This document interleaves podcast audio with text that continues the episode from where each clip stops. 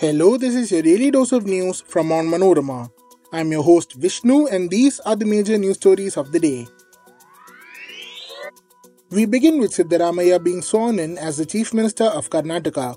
While DK Shivakumar took oath as the Deputy Chief Minister, 8 legislators were sworn in as ministers on Saturday, exactly a week after the party swept the assembly polls in Karnataka.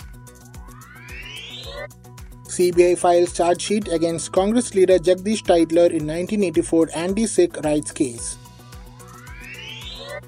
PM Modi unveils Mahatma Gandhi's bust in Japan's Hiroshima, site of world's first nuclear attack. LDF government's second anniversary celebrations marked by Congress protests against misgovernance, corruption and tax hike. Temperature soars in Kerala, yellow alert for 6 districts. Let's get into the details. Siddaramaiah was sworn in as Chief Minister of Karnataka for the second term along with State Congress President DK Shivakumar as Deputy Chief Minister and 8 legislators as ministers on Saturday, exactly a week after the party swept the assembly polls in the state. Governor Thawar Chand Gehlot administered the oath of office and secrecy to the Chief Minister and his cabinet at Sri Kantirava Stadium, where Siddaramaiah had taken oath in 2013 when he became Chief Minister for the first time. The legislators who were sworn in as ministers are G. Parmeshwara, K. H. Munyapa, K. J. George, M. B. Patil, Sadish Jarkiholi, Priyank Kharge, Ramalinga Reddy and B. Z. Zamir Ahmed Khan. Siddaramaiah said his government's first order of business would be the implementation of the 5 guarantees that were made by the party in their manifesto, including 200 units of free power to all households under Grihajyoti scheme, Rs 2000 monthly assistance to the woman head of every family under Griha Lakshmi scheme, 10 kg of rice free for every member of a BPL household under the Annabhagya scheme, Rs 3,000 per month for unemployed graduate youths and Rs 1,500 for unemployed diploma holders for 2 years under Yuva Nidhi and free travel for women in public transport buses under Shakti scheme. He also said his government will give an administration as expected by the people of Karnataka. Mallikarjun Kharge, former Congress President Rahul Gandhi, General Secretary Priyanka Gandhi Vadra attended the swearing-in ceremony, while former AICC President Sonia Gandhi was absent. Chief Ministers of Congress ruled states and several other party leaders were also in attendance. Congress Chief Kharge had invited leaders of several like-minded parties for the swearing-in ceremony. The event seemed to be a show of strength for opposition parties amid unity efforts to take on the ruling BJP in the 2024 Lok Sabha elections. A meeting of the Congress Legislature Party on Thursday had formally elected Siddaramaiah as its leader and chief minister, following which he staked his claim with the governor who invited him to form the government. The 75-year-old Siddaramaiah will become the chief minister for the second term after his earlier 5-year stint from 2013, while 61-year-old Shivakumar, who had earlier worked as minister under Siddaramaiah, will also continue as the party's Karnataka state president till parliamentary elections next year.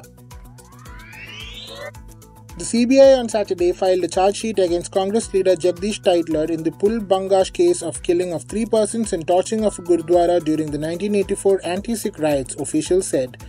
Tytler incited, instigated and provoked the mob assembled at Pul Bhangash, Gurudwara Azad Market on November 1, 1984 that resulted in burning down of the Gurudwara and killing of 3 Sikhs, Thakur Singh, Badal Singh and Gurcharan Singh, the CBI alleged in its charge sheet filed before a special court here. The agency has invoked charges including rioting, unlawful assembly, provocation, abetment, murder and defiling of religious places among others. The court will take cognizance of the charges on June 2, they said.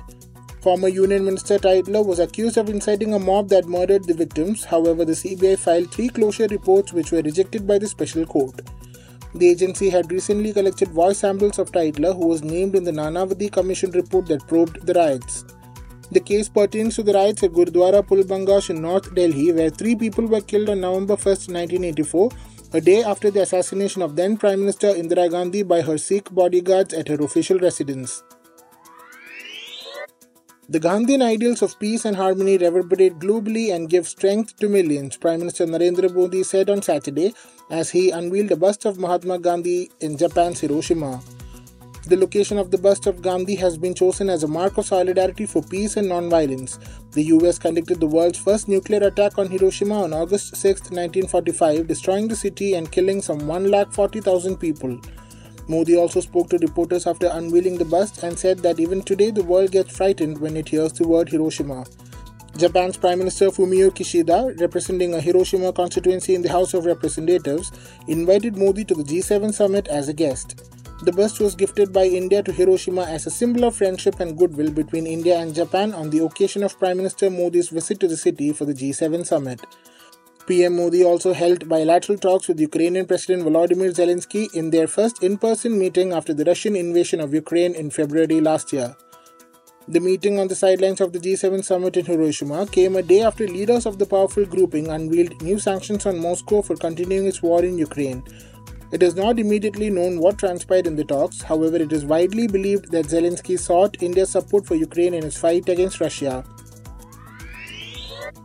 Amid statewide programs being organised by the LDF government in Kerala to mark its second anniversary, the Congress-led UDF on Saturday laid a massive siege to the Secretariat in Thiruvananthapuram, the administrative hub, against the alleged misrule and corruption of the left dispensation. Hundreds of UDF workers, including women from various districts, arrived in the state capital and positioned themselves near the Secretariat complex, located in the heart of the city. Senior UDF leaders and MLAs led the siege and took part in the protests along with the ordinary party workers, alleging that the CPM-led government had no right to continue anymore. KPCC Chief K. Sudhakaran, leader of opposition in the State Assembly V.D. Sadishan, Senior Congress leader Ramesh Chennithala, UDF convener M.M. Hassan and IUML leader P.K. Kunyalukutti were among those who took part in the siege. The left government had no right to celebrate the anniversary as it has only provided misery to the people of Kerala, they alleged. During the siege, the UDF also submitted a charge sheet explaining various instances of corruption, nepotism and anti-people policies of the Pinarayi Vijayan government. The opposition front also raised demands like immediate action to arrest price inflation, clear pension dues, withdrawal of increased taxes, announced minimum support price for agricultural produce, payment of crop insurance dues, payment of salary dues to KSRTC employees, judicial inquiry into the alleged AI camera corruption and investigation into the K-phone scam. Meanwhile, tension prevailed in the Secretariat premises for some time due to a minor scuffle between the police and protesters over the entry of government employees to the administrative hub through the protest venue. Besides the Congress, the BJP workers also staged protests in front of the Secretariat alleging misgovernance and corruption under the left government. The mercury level continues to rise in Kerala as the onset of the southwest monsoon is delayed. The India Meteorological Department has predicted that hot and humid weather is very likely over Kozhikode, Kannur, Palakkad, Alappuzha, Kottayam and Thrissur districts due to the high temperature and humid air in the next 2 days. The Weather Office sounded a yellow alert for these 6 districts on Saturday as the maximum temperature is likely to go up by 2 to 4 degrees Celsius. Kozhikode recorded a maximum temperature of 37 degrees Celsius on Saturday. At the same time, the temperature touched 36 degrees Celsius in Kannur and Palakkad districts. According to the IMD forecast, Alappuzha, Kottayam and Thrissur districts recorded a maximum temperature of 35 degrees Celsius. A yellow alert means the weather conditions are expected to be relatively mild but still warrant caution. A yellow alert is issued when the temperature is expected to be between 35 degrees Celsius and 40 degrees Celsius or when the heat index is expected to be between 41 degrees Celsius and 47 degrees Celsius. In addition, a yellow alert is issued for a heat wave when the maximum temperature is expected to be between 40 degrees Celsius and 42 degrees Celsius for 2 consecutive days.